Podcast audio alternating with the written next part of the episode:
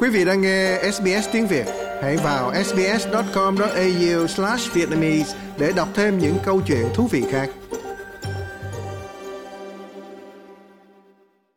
Phe đối lập liên bang phản đối chính sách hư bổng của chính phủ khi cho rằng lao động đã thất hứa trong cuộc bầu cử. Tuần này, chính phủ tuyên bố kế hoạch hạn chế giảm thuế hư bổng để tiết kiệm cho ngân sách liên bang là 2 tỷ đô la một năm. Những thay đổi này áp dụng cho những người có số dư hư bổng trên 3 triệu đô la từ năm 2025 đến 2026. Thủ tướng Anthony Albanese nói với ABC rằng những thay đổi lớn sẽ không bị hồi tố. Chúng tôi sẽ luôn sát cánh. Chúng tôi đang giới thiệu biện pháp này để tăng cường tính bền vững của nó và đây là chính sách mà chúng tôi đang đưa ra.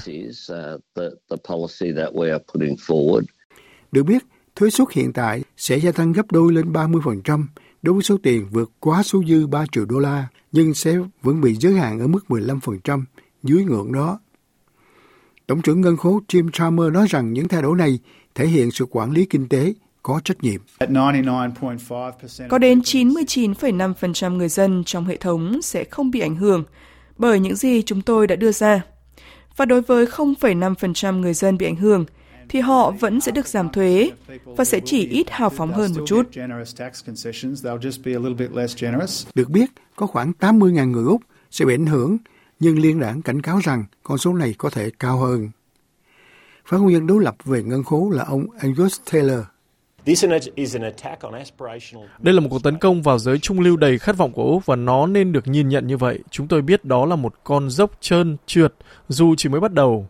Giờ chúng tôi biết lao động với màu sắc thực sự của Đảng muốn đánh thuế người Úc nhiều hơn. Còn lãnh đạo phái đối lập Peter Dutton nói rằng người Úc đang bị tấn công và đề nghị của đảng lao động là đáng lo ngại.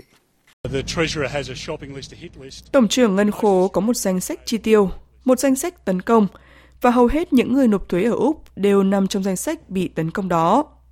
Nếu bạn nhìn vào ngôi nhà của gia đình, Tổng trưởng Ngân khố sáng nay đã từ chối loại trừ thuế lãi vốn đối với ngôi nhà của gia đình, và điều đó thật khó tin. Được biết, lao động đã đưa ra thông báo này sau khi công bố dữ liệu của ngân khố cho thấy đó là khoản chi thuế lớn nhất. Một trong số đó là miễn thuế lãi vốn đối với nhà ở gia đình lên tới 48 tỷ đô la doanh thu bị mất.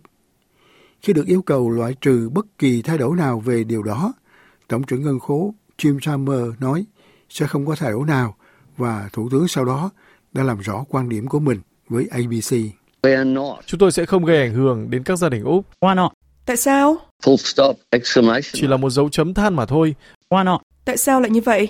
Uh, Bởi vì chúng tôi sẽ không làm như vậy, không ảnh hưởng đến mọi gia đình tại Úc.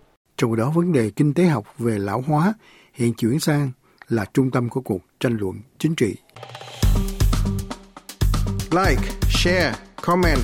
Hãy đồng hành cùng SBS tiếng Việt trên Facebook.